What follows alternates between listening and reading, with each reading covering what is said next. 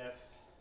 If you're just joining us, good morning. I hope you're having a blessed day thus far. We're up out of bed, dressed, ready for church, ready to worship God. Give Him our best. We're continuing our time together through our Christian Living series. Um, I have this message and one more um, as we continue to look at Colossians chapter 3. Then after that, Pastor Stephen will be uh, diving right in and taking you guys um, through the passage, uh, the seeds and producing fruit and what that looks like. And I'm excited about his message. I always enjoy his teaching. Um, I know he doesn't like me saying this, but I, I, tell Pastor Stephen frequently that I'm blessed to be able to sit under his teaching uh, as a pastor, and uh, I, I, gain a lot from it. And I'm I'm very uh, uh, not only encouraged, but I, am challenged and strengthened and sharpened um, by the word that he brings uh, when he gives his messages. And so, um, something to look forward to. Uh, as we continue our time together, um, we're going to do a brief review over the past two messages. If you're just barely joining us in our series on a hill to die on, Colossians chapter 3.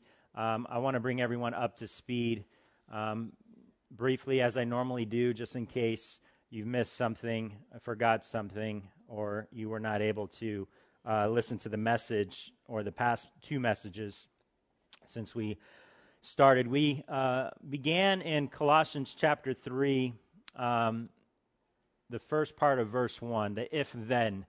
Um, if you remember the, the if then uh, have been raised, if you then have been raised with Christ, right? And before we got into the second part of verse 1, which was the following week, we really looked at that if and then.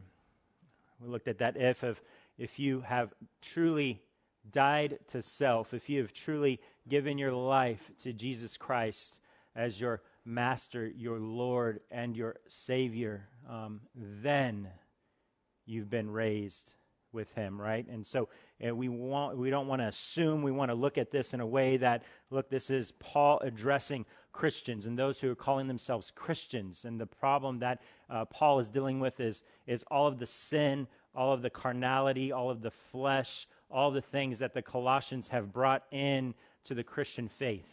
And we're going to look at that quite a bit this morning on how they came to christ uh, but after coming to Christ, uh, they didn't leave the sinful ways, the carnality, the ways of the flesh behind them. We talked about fight or flight. Um, on are, are, are we a fight or flight type of person? Are we very passive? Do we run away from conflict? Uh, do we run away from dealing with sin in our life?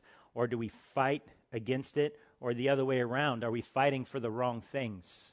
Or for the wrong reasons, the wrong purposes? And understanding uh, the hill that we truly need to die on. And we looked at the hill that Christ died on. We looked at Calvary, Golgotha, and the reasoning and understanding behind that, and how the gospel is the hill that we should die on. God's word is the hill that we should die on, and nothing else. As we looked at that, we needed to continue to understand what we stand for.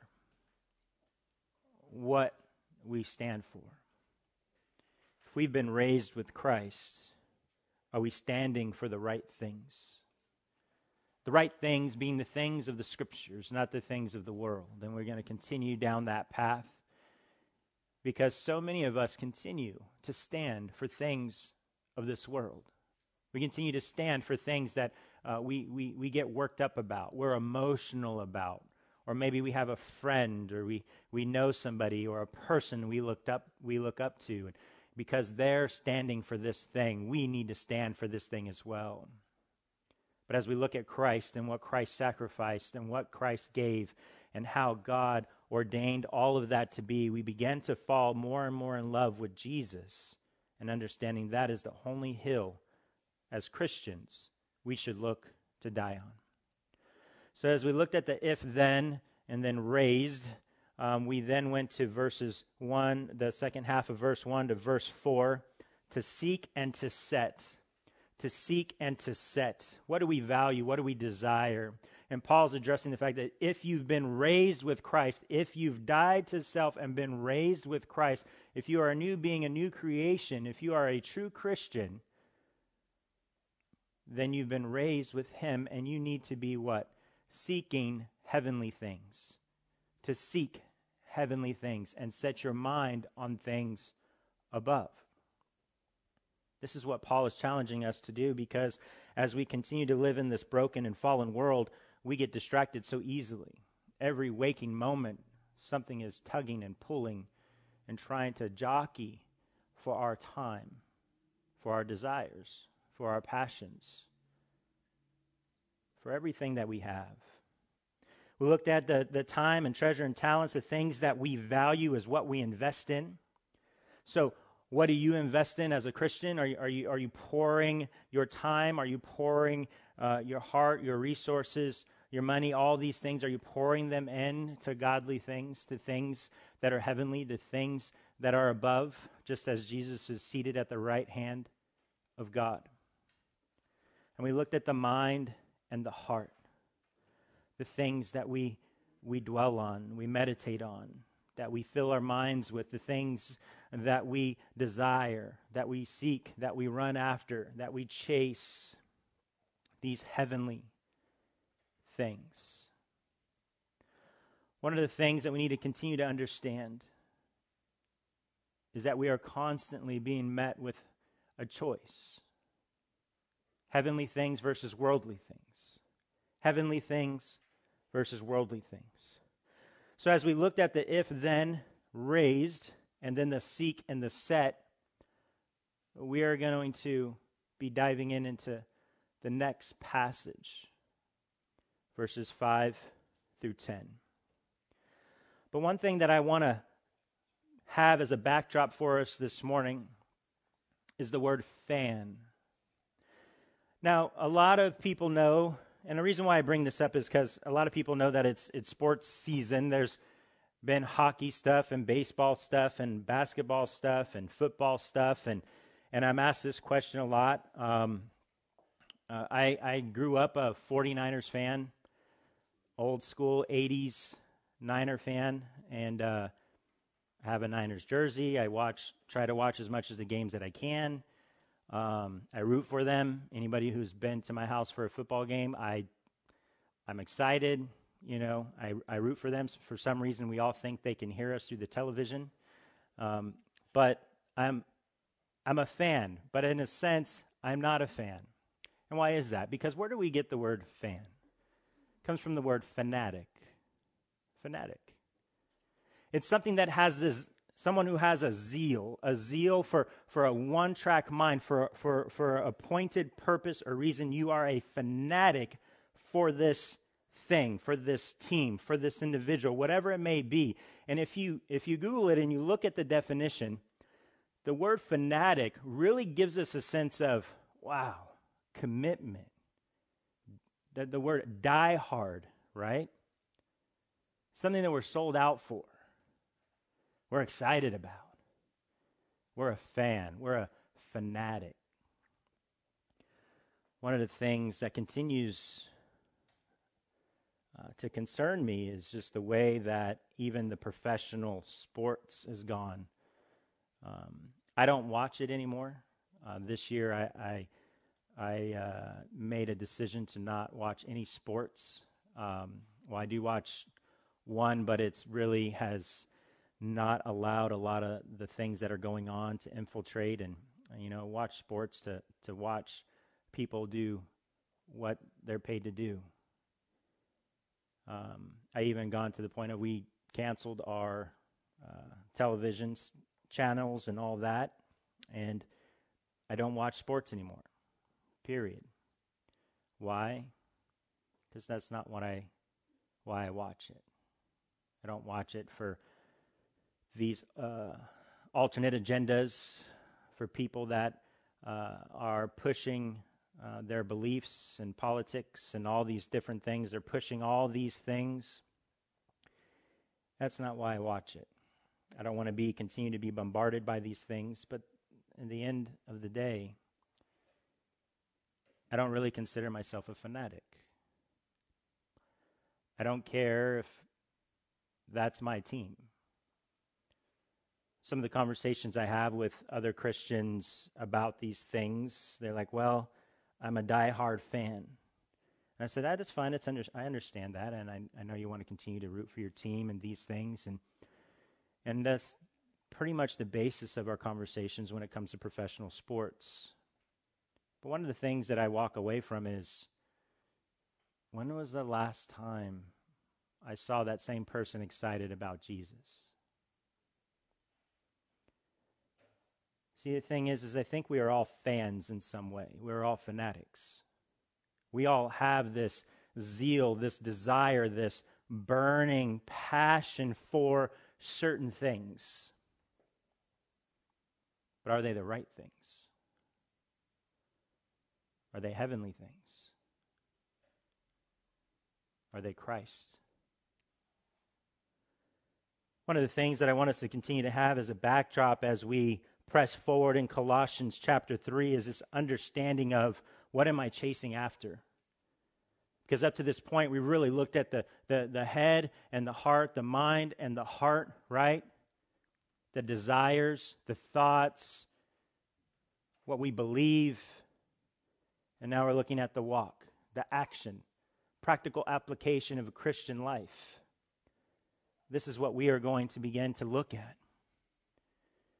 Now, this morning we're going to look at one section, and don't worry, there's, there's a counterpart to this, and it's going to be next Sunday. Um, Paul understands this. I understand this, that this all needs to be encompassed into one neat package, but really don't have time for all of that. And to be honest, I could take this next pa- the passage that we're that I'm preaching today. I could probably preach on it for three or four weeks. And some of you are like, "Oh, well, thank God, thank goodness you're not." Don't worry, I'm not. But before we go any further, let me pray, and we will get into our passage this morning. Lord God, thank you for all that you've given us. We humbly come before you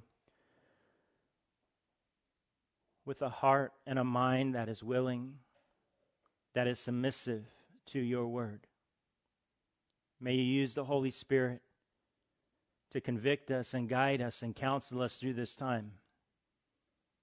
May you use your word to strike at our very heart,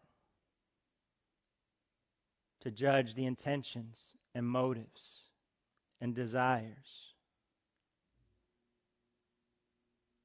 Lord, we ask that this time would honor and glorify you above all things, and that this message would be of you and no one else. We pray all this in Jesus' name. Amen.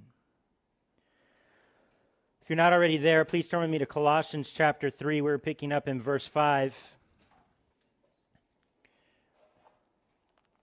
Now, as always, we will be in several passages this morning and we're going to be walking through a few different things. And, and it's not going to be a, a complete exhaustive thing. Like I said, I, I just don't have the amount of time that I, I would want to have just to preach on this passage alone. But I'm pretty sure, um, well, my, my hope and my prayer is, is that you would get the, the main meat and potatoes that Paul is trying to help us understand and see that he is dealing with at the church of Colossae. Verse 5 of Colossians 3 Put to death, therefore, what is earthly in you sexual immorality, impurity, passion, evil desires, and covetousness, which is idolatry. On account of these, the wrath of God is coming. In these you too once walked when you were living in them. But now you must put them all away anger, wrath, malice, slander and obscene talk from your mouth. Do not lie to one another, seeing that you have put off the old self with its practices, and have put on the new self, which is being renewed in knowledge after the image of its creator. Now we see very quickly here in verse 5, and we're just going to take um, we're just going to take the first part of verse 5, and then we will get into the rest of it in just a moment. But we really have to stop at this first part where it says, put to death. Put to death. And I know some of you that are very familiar with this, this, uh, this chapter here in Colossians and, and knew what we were coming up to, what we were going to be looking at and addressing. Um, and some of you may, this may be one of the first times you've ever studied Colossians 3. But one of the things that we need to see is that this is an element, this is an understanding of very um, practical application and addressing very practical things in the church of Colossae. I'm going to get to that more in just a moment, but let's look at that word put to death. Some other translations that you may have may be considered dead or mortify therefore. Um, the root word for this, this for death, considered dead, mortify, is necro. Necro. Um, it, it, can be used in many different forms, but the essence of, of what the, the, the Greek usage here is really trying to put forward is this is something that's not already dead, but this is something that needs to die.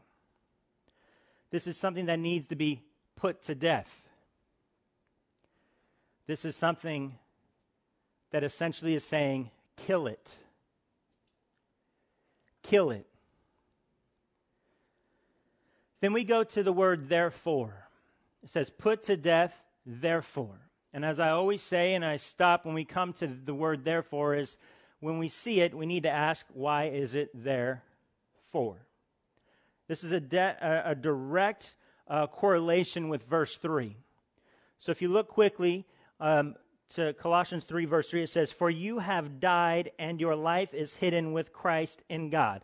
So there's a, there's a correlation, but a separation. Okay? So one is a reference to salvation, for therefore you have died to the old self, and now you're a new being, a new creation in Christ and Christ alone. Here in verse 5, this is not the same thing because over in verse 3, it says, Well, if then, then you have been raised. So the assumption or what Paul is saying, like, look, if you truly are saved, then you've died and you've been raised with Christ. So that's done. Here in verse 5, it, it's not dead. It's pointing that out. Put to death, consider dead Mortify, therefore. It's something that needs to die. You need to kill it. You need to kill it. He continues on by saying, What is earthly in you? So Paul is directly going after the individual. What is earthly in you? Some of your translations use the word members or member or members of your body. We're going to see this word members quite a bit, but let me explain it a little bit further. It's not I need to I need to kill my arm. It's a it's a part of my member. I need to be dismembered. It, that's not what it's talking about. It's saying Paul is saying there's parts of you, there's pieces of within you that you are clinging to that is sin. And these things that are clinging to you and you are clinging to them, you need to kill it they need to die. Why? Because if then, then you've been raised. And if you've been raised, you need to be seeking and setting. And since if then and you're seeking and setting, you need to what? Kill it. Kill what? What is earthly in you. See, the thing is, is we, we hear this over and over and over again, and you're going to find that we are just like the church at Colossae. Paul begins to move from this doctrinal statements in verses 1 through 4, and we're getting this doctrinal foundation for us to build off of. He's taking us back, reminding us of our salvation, remembering, reminding us that we are dead to sin and alive in Christ, that we've died to our old self, and now we're new being, a new creation. But we have to remember all these false teachers that Paul was addressing, he was confronting, he was calling out. But not only that, they were within the church. And why is this? Because as these Colossians were converted to Christianity, they do what a lot of Christians do now. and what I see even more clearly now than I ever seen before is we come to Christ and we come to that cross and we come to Calvary and then we walk away. It is no longer a hill we die on. It is no longer a hill that we die on. For some reason, we think that we can pick up our salvation, we can pick up this, this grace, we can pick up this ticket, this free salvation, and put it in our pocket and walk away. Clinging and holding on to all the things that we came to the cross with. For some reason, we think that we can be Christians, that we can even use the word followers of Christ and never deal with the sin in our life. For some reason, we are just like the church here in Colossians. They brought with them the carnality, the flesh, the world. They brought with them into the faith, into the church, their old ways. And Paul is addressing that here. Therefore, therefore you have died. You have died with Christ. So now, it is time for us to put to death the sin that we continue to hold on to, the sin that is still within us. And the problem is, we cling to the old sin. And that's a question we all need to ask ourselves. Am I clinging to my old sin? Or maybe have new sin. But are you clinging to that versus clinging to the cross? To you, your new self? being a new being, a new creation, being transformed and renewed, being a living sacrifice, being an act of worship to God? Is this something that we cling to? Turn me to Ephesians 4. Ephesians 4, I kind of wrestled with um, using it now versus the end of the message. I, I want to use it now. I'm going to reference it again. Um, you can put a mark there if you want. Um, just a heads up, there's, there's a couple different places as, as I was reviewing my notes this morning that, that I, I want to add a couple things, so it might not be on the screen. I apologize. But Ephesians chapter 4, verse 21.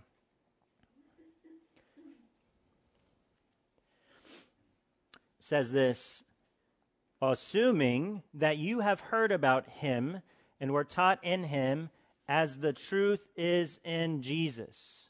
Verse 22 to put off your old self, which what belongs to your former manner of life and is corrupt through deceitful desires.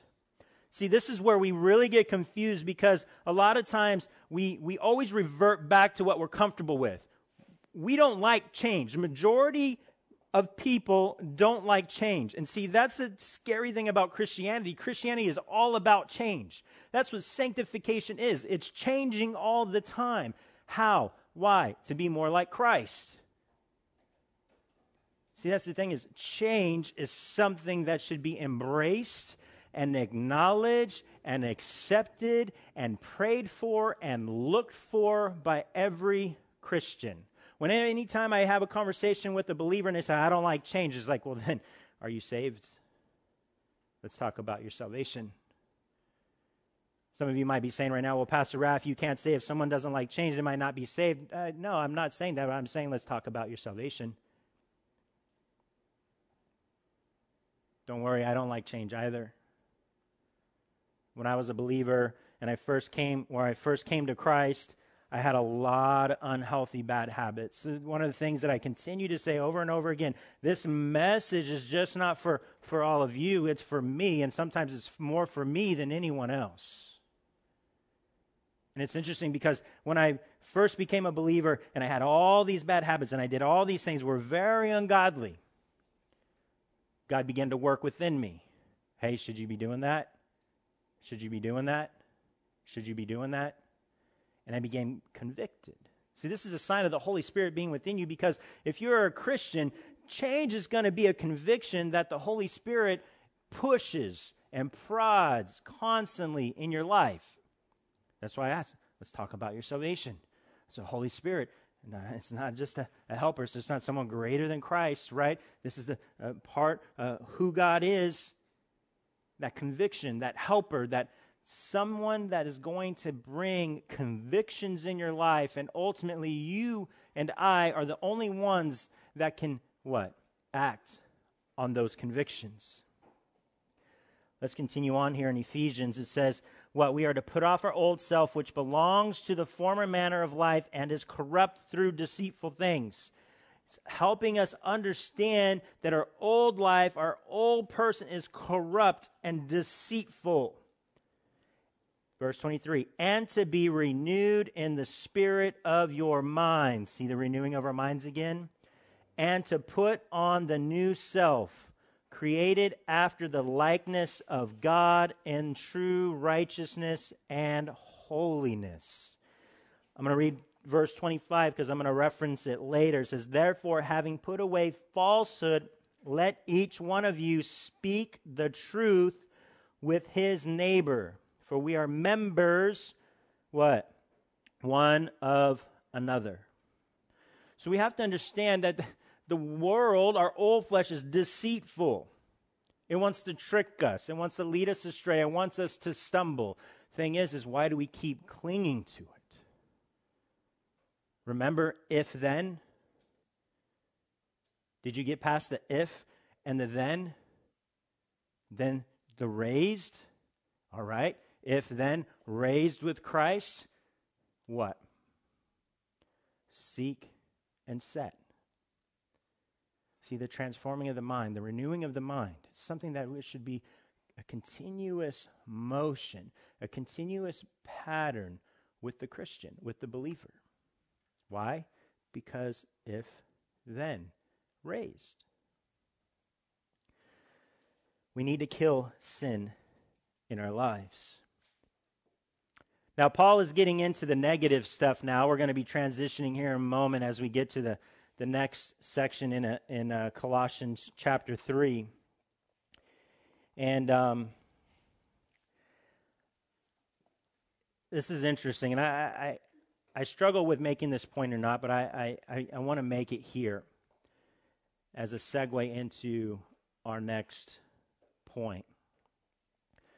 I remember a few years back um, here in Merced when I pastored at, a, at another church, and and did other ministries, I can remember um, people telling me, you know, Pastor Raff, we need to, as Christians, we need to teach more of what we're for and not always what we're against. And I struggled with that because it didn't make sense to me. Because if, as Christians, we're only looking at what we're for, then when do we ever address sin? As I've mentioned before in past teachings, there is no good news without the bad news, because if you don't have the bad news, no one can ever understand or reason or accept the fact that they are eternally separated from God, that they are sinners, that they're dead in their trespasses. So, this understanding or this thought or this bumper sticker slogan that I like to call it, we need to teach what Christians are for, not what they're against. It's false teaching to me. Because we're cutting out a whole bunch of Scripture. Whole bunch of Scripture. We must ask ourselves truly, do we understand the sin in our life? We must know that we, are, we must understand and know what we are against to know and understand what we are for. Because as Christians, we can't come and say, well, we, we this and we love this and love and love and grace and mercy. He's like, those are amazing, wonderful things. But why do we have love? Why do we have grace? Why do we have mercy? Because of sin, because of our fallen nature, because of the brokenness, because of this world, because of flesh, because of the old self this, this mindset, or for some reason, this philosophy of Christians should just talk about and teach what they're for and not what they're against, is a complete delusion of what the faith is truly about. We need to have an understanding of what we are against, what God is against. See, that's the thing is a lot of times we, we're like, oh, well, you're just against these things. It's not me. God's against these things. I'm just teaching and preaching and living out what God has commanded me to do. And the thing is, we don't want to hear it because we live in a culture and a society that it's unacceptable to say things that aren't accepted by everyone. Uh, for some reason, we think that a completely tolerant society um, is what we are when we are more intolerant than ever. So that leads me to the next passage, or the next verse and a half, I guess I should say. Colossians chapter 3, the second half of, of verse 5 and verse 6. So, as we see that we need to put to death, we need to kill this sin, right? What is earthly in you, in your members of your body that you're still clinging to, right? Paul gives us a list sexual morality, impurity, passion, evil desire, and covetousness, which is idolatry. On account of these, the wrath of God is coming. If you ever wonder where some of these people holding up signs, right? The wrath of God is coming. Repent. This, that. It's all biblically based. It's not necessarily applied in the right ways, or the mode of transportation for that message is not is not the right one to choose, or not one that I would personally choose.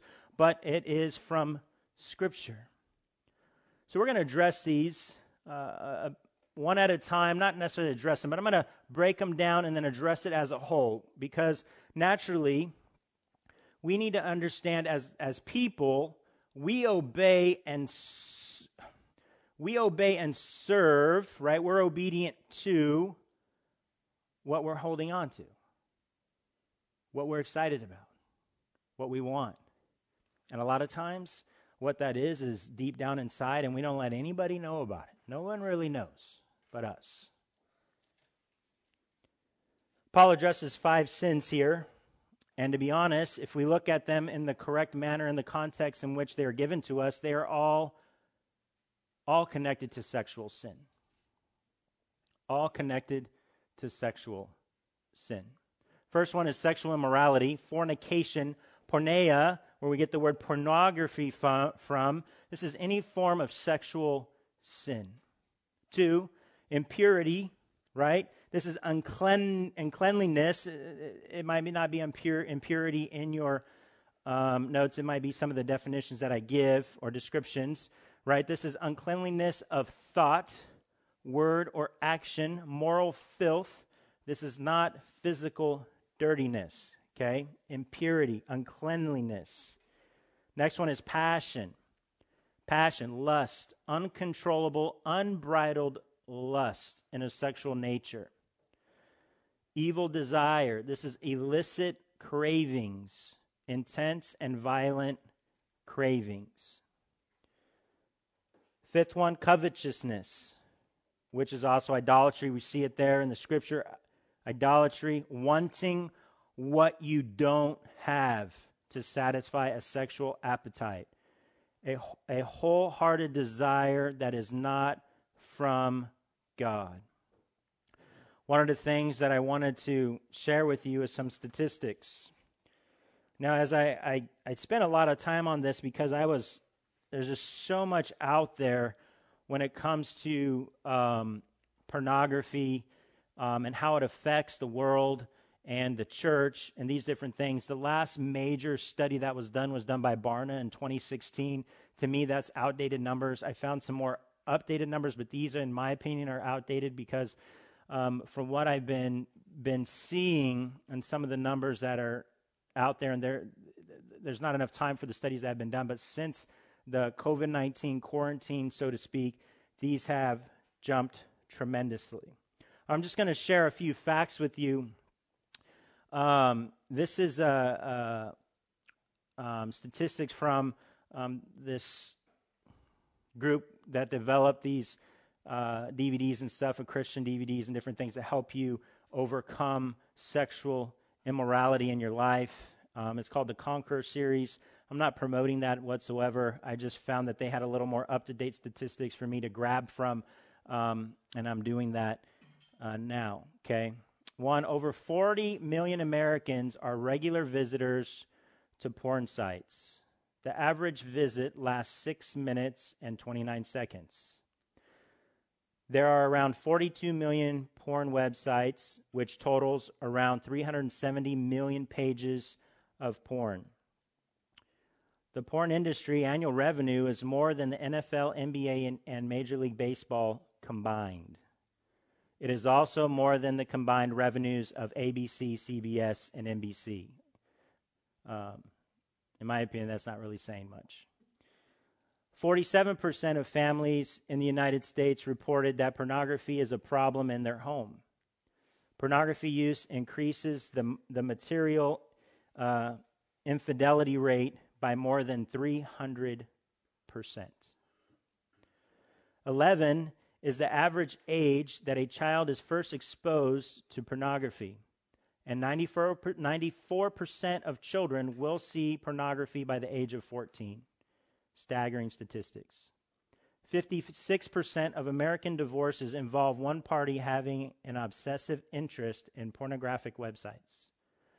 70%, now this is where it gets into the church. 70% of Christian youth pastors report that they have had at least one teen come to them for help in dealing with pornography in the past 12 months. 68% of church going men and over 50% of pastors view porn on a regular basis.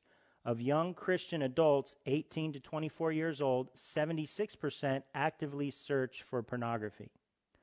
59% of pastors say that married men seek their help from pornographic use. 33% of women aged 25 and under search for pornography at least once a month. Here's another one. There only 13% of women, Christian women, say they never watched porn. So that tells us that 87% of Christian women watched pornography. 55% of married men and 25% of women watch pornography at least once a month. 57% of pastors say porno- por- pornographic addiction is the biggest problem in their church. And there are other statistics that I came across, and the, the thing is, is those statistics are so staggering that they broke broken them down into seconds. Every second, this many times this is searched. Every second, this many times these pages are accessed. Every second, this that and it's such a plague, not only in our society, in our culture, but as we can see in the statistics, which I believe are not entirely accurate, that they are much higher than that with the pandemic. It's in the church. And so, my question is what hill are you dying on? I know this is a tough topic to look at, but this is something that we come across here in Scripture and something that is plaguing our churches. Not only those that are within the church, but those that lead the church as well. Why? Because Paul addressed this specifically because this is what the Colossians were doing, we're dealing with we're bringing into the church, have brought into the church. Porneia, sexual immorality. So it gives us a question to answer as we continue on. Are we obedient to sin or God? What hill are you choosing to die on? What are the things that you are clinging to and not letting go in your life? Turn with me to Matthew chapter 5. I have a, a little grouping here of passages we're going to look at. Bear with me, okay? I, I, I know I can, and this is why I said I, I, we can spend all day going over this and looking at. There's so much scripture um, that we can look at, but I'm just going to hit it with this section and a few other things before we move on. But Matthew chapter 5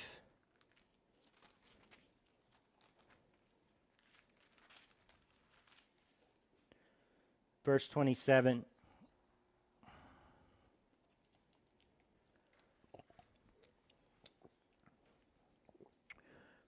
Jesus is teaching speaking here. You have heard that it is that it that it was said, you shall not commit adultery. But I say to you that everyone who looks at a woman with a lustful intent has already committed adultery with her in his heart. If your right eye causes you to sin, tear it out and throw it away. For it is better that you lose one of your members than that your whole body be thrown into hell. You see the word members again, right? And if your right hand causes you to sin, cut it off and throw it away. For it is better that you lose one of your members than that your whole body go in to hell. Jesus is telling we need to kill the sin, the sexual immorality that we are hanging on to, that plagues our hearts and minds, our families, our marriages, our churches. Turn me to Galatians chapter 5.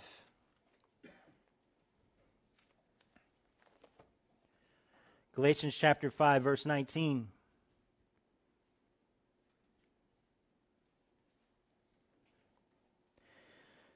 Now the, the wor- now the works of the flesh are evident sexual immorality, impurity, sensuality, idolatry, sorcery, enmity, strife, jealousy, fits of anger, rivalries, dissensions, divisions, envy, drunkenness, orgies, and things like these. I warn you, as I warned you before, that those who do such things will not inherit the kingdom of God.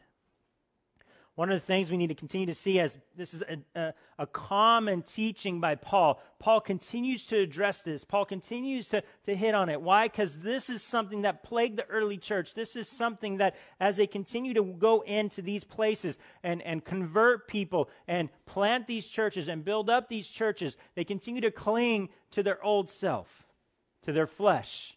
Why? Because they didn't kill it. They didn't put it to death. The exact same thing in our current culture, in our current um, climate of our churches. We cannot separate. We cannot separate our salvation from the way that we live. We cannot separate how we do things and the decisions we make from our salvation. Some people continue to use the excuse of, of separating things for some odd reason. They, they don't see, as a believer, you belong to Christ. And everything you do in this world is viewed through God's Word. Having a biblical worldview. Everything we do in this world should be filtered through God's Word. Everything. This is the standard. These are the commands that God gives us on how we are to live our lives. Uh, there's no negotiation, there's no debating, there's no thing that says, well, you know, we need to separate this and we need to separate that, and, and it doesn't apply here or it doesn't apply there. And honestly, as Christians, you're a Christian first. Before we go to our next one in 1 Corinthians, we have to understand this. And I, am going to address this again later, but I, I, I feel the need to, to, to touch on it now. Your race, your culture, the color of your skin, where you come from. None of that matters if you're a believer in Jesus Christ. That's the only hill you need to die on. And it's something that I've been faced with before. It's something that I've been told before. Raph, you're, you're Mexican. I didn't think you'd believe that. You're Hispanic. I didn't think you would do that. What are you talking about? I'm a Christian. Thing is, is we need to understand you cannot separate the spirit, your faith, from your flesh. Cannot. Either you fully belong to God or you don't. 1 Corinthians chapter 6 verse 12 it says all things are lawful for me but not all things are helpful. All things are lawful for me but I will not be enslaved by anything. man, have I seen people take this verse out of context over and over again. It's like, oh, all things are permissible. All things are permissible. Eh, it's okay. I'm not a slave to this. I'm not a slave to that. Verse 13 Food is meant for the stomach, and the stomach for food, and God will destroy both, both one and the other. The body is not meant for sexual immorality, okay, but for the Lord, and the Lord for the body. And God raised the Lord and will also raise us up by his power. Do you not know that your bodies are members of Christ? Shall I then take the members of Christ and make them members of a prostitute? Never. Or do you not know that he who is joined to a prostitute becomes one body with her? For as it is written, the two will become one flesh. But he who is joined to the Lord becomes one spirit with him. Flee from sexual immorality. Every other sin a person commits is outside the body, but the sexual immoral person sins against his own body. Or do you not know that your body is a temple of the Holy Spirit within you, whom you have from God? You are not your own, for you were bought with a price. So glorify God with your body. This is one of the reasons why every time when people do things, I say I ask them why. Why? Why? Uh, I wanted to. Okay. Because I felt like it. I thought it was cool. Okay. I was tempted. Why? See, as we see and we look at this passage here in 1 Corinthians chapter 6, we have to understand as God, what? Paid the price for us, and we, if then raised, seek, set, right? Therefore, is it heavenly things? Do we truly see that the flesh belongs to God, that this is a holy temple? Now, I know it talked about food in the stomach, and some of us, like myself, are working on a mega church, right? From within, okay? We, we got to work on that too, right? That's why I love talking to Emmanuel. It, every time I talk to him about nutrition, different things, I'm so convicted, right? But the thing is, we have to understand we cannot separate our faith from flesh. We cannot do that. We can't. What you're doing, the decisions you make about what you put in your body, what you do with your body, why? Why? What are the desires that you have within you? Why? If then raised, seek, set, do you get it? Some of us continue to want to look more and more like the world because for some reason we think we need to be accepted by the world. Bible tells us, what is it if you gain the world if you lose your soul? Maybe that's something you should have put before you every day. Is it really worth it? Is it really worth it? A lot of times we deal with things in an inappropriate way or we justify our reasoning because we like to justify our reasoning. Well, God's still going to accept me. God's still going to love me. God, why are you so worried about how close you can get to sin and God's still going to love you, or how much you can sin and God's still going to love you. Yeah, God's still going to love you, but then the question that you have to ask yourself are you truly saved? Because if your desire is set on the world and not on God, what does the scripture tell us? And that's why it keeps going back to if then. Sexual sin is a huge, huge issue in the church, and we must get to the root of it in our lives, in your life, in my life. One of the things that I, man, this was years ago, probably 12, 13, 14 years ago, I, I, I, I used this analogy, and um, my wife and I recently did some yard work in the front of our house, and um, and one of the things we always deal with in, in the garden or flower beds, or whatever, is, is weeds, We always deal with these weeds, right? Always popping up. And one of the things um, that I learned a long time ago, and, and, and uh, my cousin had told me at one point, he goes, You know what? When there's a lot of weeds, you just take your weed eater and cut them off. Just cut them off, cut them down, and, you know, as they pop back up, just cut them again. I'm like, Oh, okay. And then after three or four times of doing that, I, I was like, Man, I, I got to keep cutting these weeds over and over and over again every week. But I learned if I get down on my hands and knees and I pull them by the root, and I try to, to, to really get down and, and, and, and not pull too hard, but to, to gently twist and pull and try to get all that root out as I possibly can, I will then begin to start eliminating those weeds. Sometimes a root will break off in the dirt, and you know, two or three weeks later, it pops back up. But I found that pulling that up it not only helps get the root out, get rid of that particular weed for that you know time, but it also kind of tills the soil. And how much is that the same in our own lives? That a lot of times we have sin in our lives and we think we can just come and chop off the top and deal with the stuff on the surface and put a little band aid on it and we're good but we never get to the root of the problem. Just like getting on our hands and knees to pull the weeds out by the root, we need to get on our hands and knees and pray to God to get to the root of the problem of the sin in our lives. Because unless we ever get to the root of the problem, we'll never kill the sin. We'll never put to death the sin that we are clinging to, that we are allowing to be stored up and have residence in our hearts.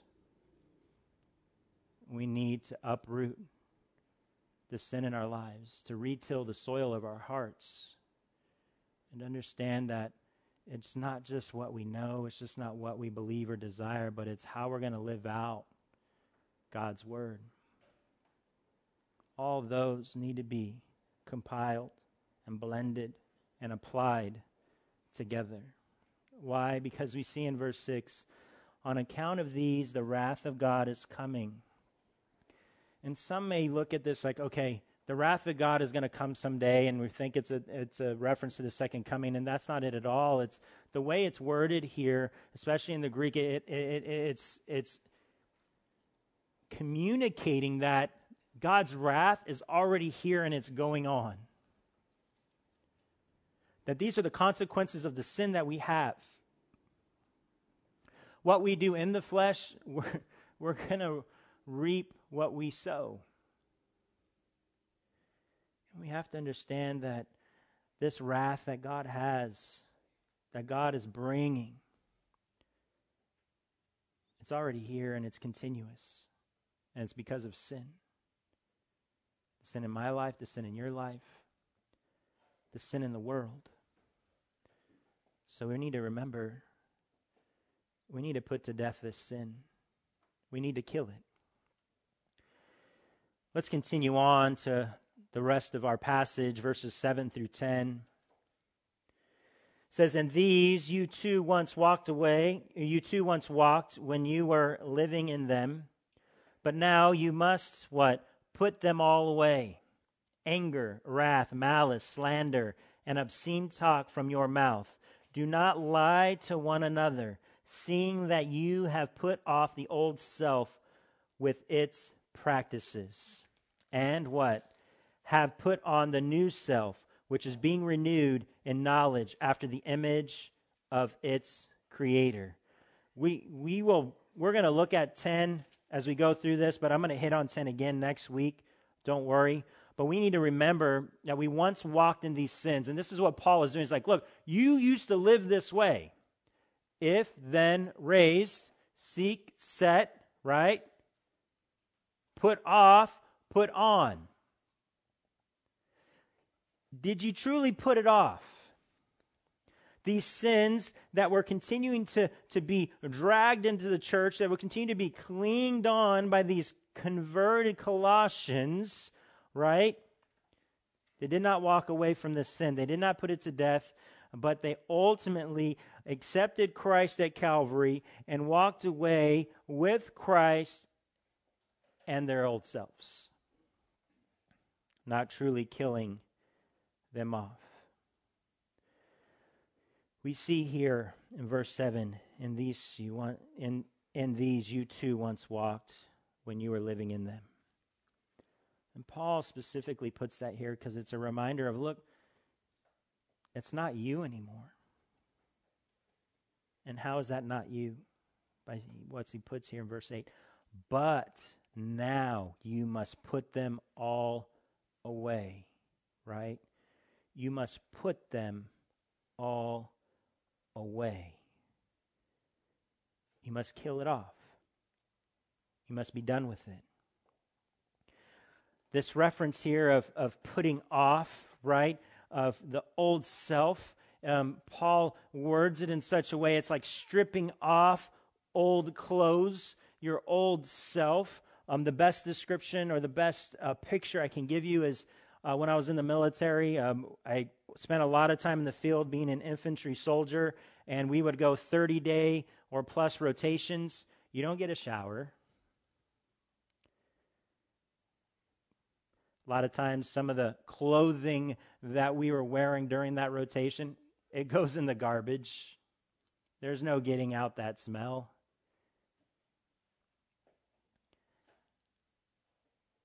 See, if you can picture that, of living out in the forest, in the woods, training, you're sweating, you're constantly getting dirty, all these things, and living for 30 days. How much are you going to desire that shower? To be clean, clean clothes. That's the description that Paul is giving us here. That's how we should view our old self that it's dirty, it's gross, it's contaminated. We, we, we want to get it off. We want to strip it off. We want to, we want to get clean. But to see, the thing is, that's what the cross was for. That's what the blood of Christ has done. But for some of us, we want to continue to cling to that. We don't want to continue to cling to the dirtiness, to the filthiness, to the ways of this world, to the sin. But why? There's a, it's in Proverbs as well, but um, it, and, and I don't have a slide for it, but turn with me to Second Peter, and, and, it, and it gives us an understanding of, of our mindset. And, and this always is a conviction to me when I'm given this um, analogy or, or what, what we're compared to of those that continue to cling to the dirtiness, to the, to the old mindset, to continue to go back to the old self and cling to the old self and not the new self and not the cross. Second Peter chapter 2, um, verse 21.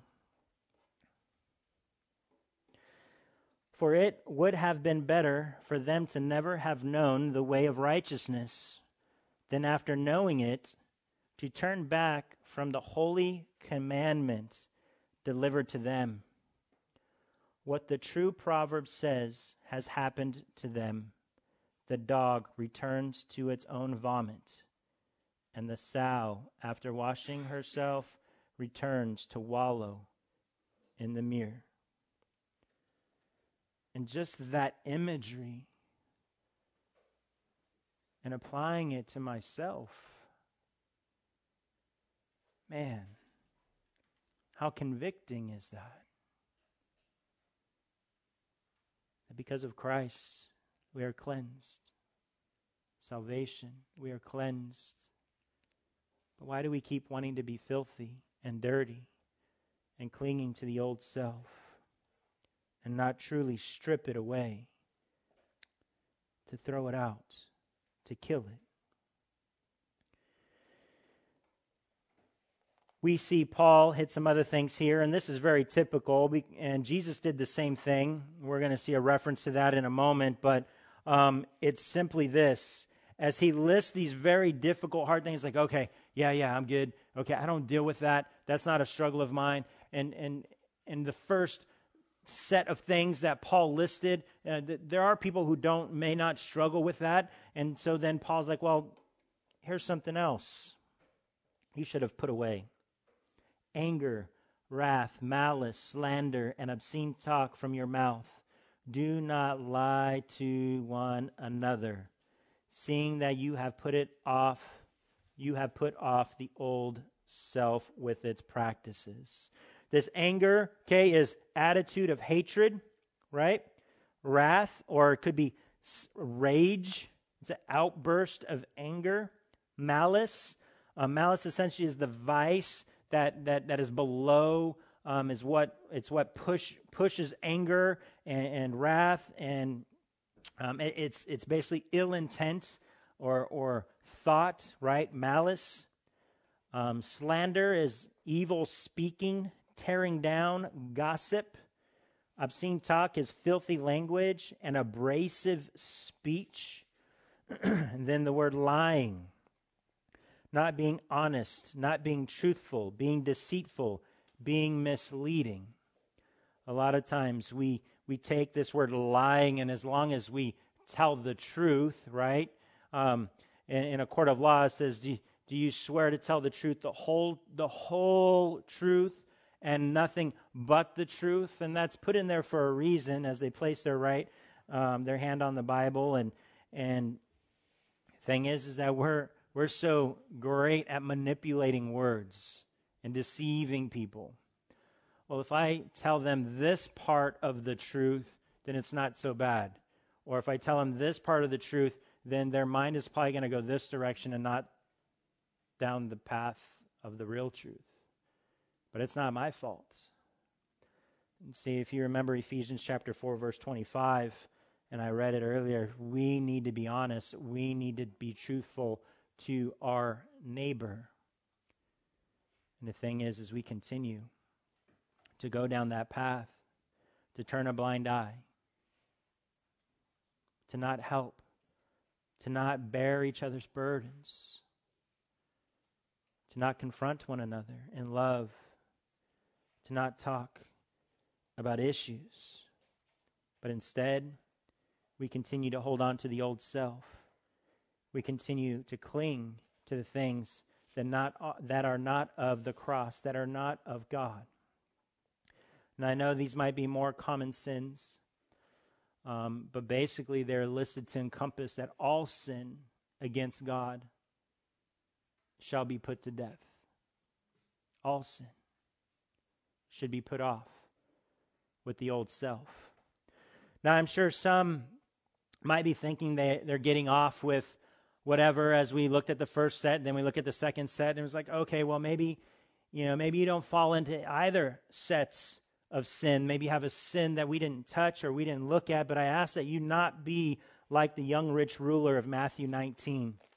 And I reference this a lot, and I generally just, you know, give my commentary or a brief summary on it, but I want us to turn there because I want us to see Jesus' words and his interaction with the young rich ruler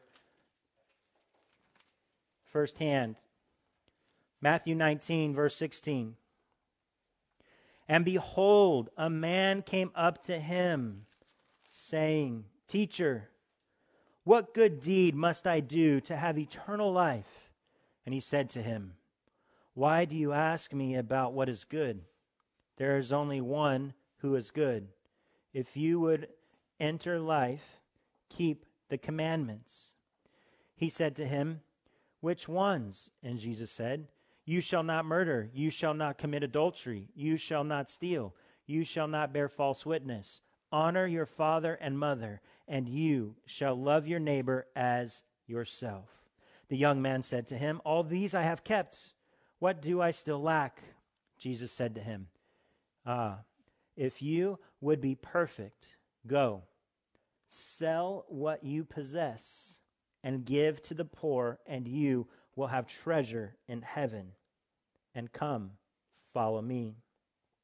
When the young man heard this, he went away sorrowful, for he had great possessions. And Jesus said to his disciples, Truly I say to you, only with difficulty will a rich person enter the kingdom of heaven. Again, I tell you, it is easier for a camel to go through the eye of a needle than for a rich person to enter the kingdom of God. And I don't want us to focus on the difficulty of, of a rich person because I think, in some essence, we are all rich. We all have far more than we deserve, and we, have, we all have far more than we need. But this is what the point that I want to pull out from Jesus' teaching is what are we holding? What are we hiding within us? What are we not truly addressing? What are we truly not killing? What are we not giving up to God? Because the young rich ruler, it's like, oh, I did this and I did this and I did this. I'm good. I'm living a righteous life. But Jesus, he didn't see that. He saw what he was struggling with, he saw the heart. And see, a lot of times we want to go back to that bumper sticker slogan. It's like, well, uh, Christians, we want to be, be known for what we're for. Why are we always looking at how people fail? Look, let's encourage them in all the good stuff, all the good stuff. And we love that. And then what? Then we never address the sin in our lives. We never address the carnality, the world, the flesh. We never truly put off the things that we're called to put off. We have never truly come to the cross and given everything to God and walk away to live a life for Him. But see, the thing is, is that we have come to the cross and put Jesus in our pocket and walked away to live a comfortable life. See, the thing is, is you, you need to know what Jesus is against. We need to kill sin in our lives. We need to put off the old self. We need to put to death the sin that we are continuing to hold on within us that is fully keeping us from what? Following Christ. Because what did Jesus say? He says, Go and sell all your possessions and give them to the poor, then come follow me and be my disciple. See, out of that whole story, we should be looking at that part. Not to sell all that you have and give to the poor, because this is the one thing that the young rich ruler was dealing with, but digging down deep and seeing what are the sins that I'm clinging to. Because to be honest, those are the hills that you're choosing to die on. Those are the hills you're choosing to die on because you haven't got rid of them. And then follow Jesus. I'm not saying by any means we need to be perfect before we can follow Christ.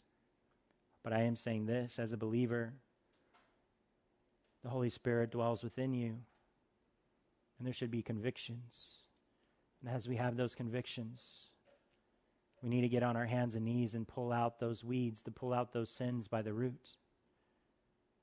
And sometimes they might come back, sometimes they might not. But we need to pull out sin by the root. So, have you put on the new self? Have you truly died on the hill that God has called you to die on? Or are you dying on the hill of sin, of your own emotion, your own passions? Are you a fanatic about for all the wrong things? We have to remember the if then. The if then. Turn me to Hebrews 12. Hebrews 12.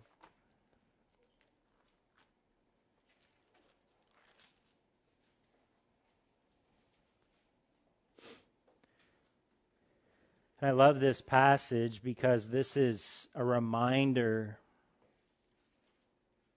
of how much, how important, how great, how much Jesus has gone through. Verse 4 says, In your struggle against sin, you have not yet resisted to the point of shedding your blood? And have you forgotten the ex- exhortation that addresses you as sons? My son, do not regard lightly the discipline of the Lord, nor be weary when reproved by him. For the Lord disciplines the one he loves and chastises every son whom he receives. It is for discipline that you have to endure.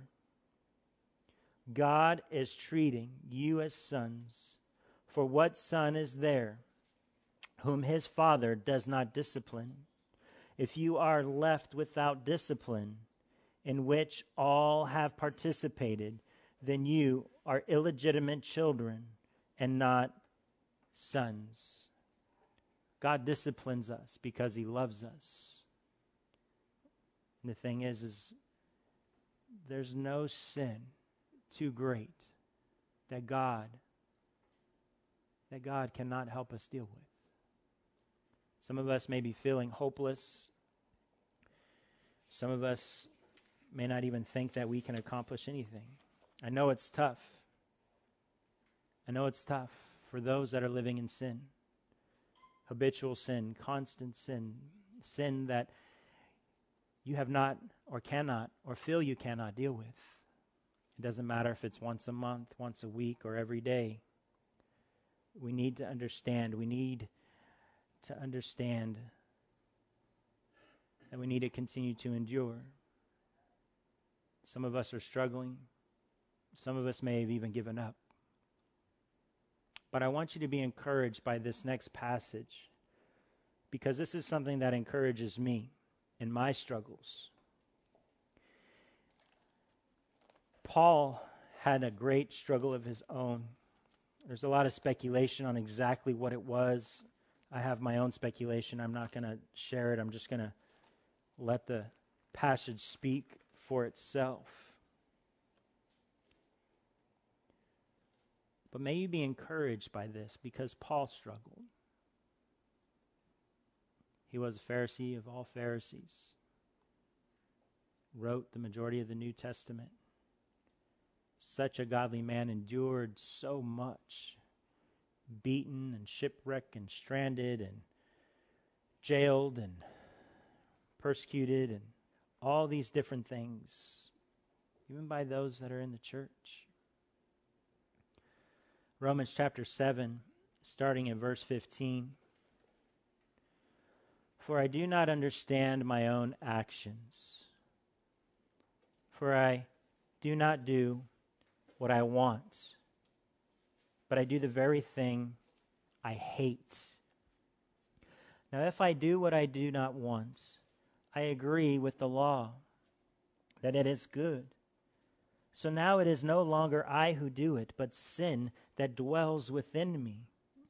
For I know that nothing good dwells in me, that is, in my flesh. For I have the desire to do what is right, but not the ability to carry it out. For I do not do the good I want, but the evil I do not want is what I keep on doing. Now, if I do what I do not want, it is no longer I who do it, but sin that dwells within me. So I find it to be a law that when I want to do right, evil lies close at hand. For I delight in the law of God in my inner being. But I see in my members another law waging war against the law of my mind and making me captive to the law of sin that dwells in my members. Wretched man that I am, who will deliver me from this body of death? Verse 25. Thanks be, thanks be to God through Jesus Christ our Lord. So then I myself serve the law of God with my mind, but with my flesh I serve the law of sin. Paul struggled. Paul recognized his struggle. Why does he do the things that he knows he's not supposed to do? He has a desire to want to please God and honor God, but the flesh continues to rage war against him. One of the things we need to understand as believers that just because we come to the cross and we have salvation, it doesn't mean we're going to walk away perfect and without sin. It means the journey begins. And the battle begins. And the war begins. Because the world is constantly trying to get at you. The flesh is constantly trying to go back to what it knows, what it desires, what it craves. And the thing is, we have a choice to give in to sin, to give in to the flesh, or to rely on God. See, these are the hills we need to not be dying on. We need to not be defensive about. We need to not argue about. That we need to let go of. Because the only hill that's worthy is the hill that Jesus died on Calvary, the cross, salvation. So stop chasing the things of this world. Stop being a fanatic of things of this world. Stop clinging and putting on the old self. For it died on that cross. If then raised, seek, set, put off, and put on. How? By putting to death, by killing the sin that our flesh still clings to, still craves, and still desires. And some of us might be thinking, Pastor Raff, I've, I've dealt with some of this sin in my life for years, and I just can't get rid of it. One of the things that helped me through difficult times, and um, especially addressing sin in my life and sin that I had dealt with for years, um, is Ephesians chapter 6. Um, the ladies should know this very well, for that it was at the uh, taught on at the ladies' retreat recently. And it's the armor of God. The armor of God. So that can be your homework. Is to study the armor of God. But the one thing the one thing that we truly need to get at and understand is this prayer. Know, the armor of God, but we need prayer. Pray. God tells us that we don't fight the wars of this land and the things of the flesh. We fight in the spiritual realm, and we do that through prayer, through God's word. And that's that can be homework for you. That can be a word of encouragement for you. This can be something that you look into to help you battle the sins of your life. The armor of God and prayer. And then from there, I would seek accountability. Someone who is going to be able to speak the hard truth into your life.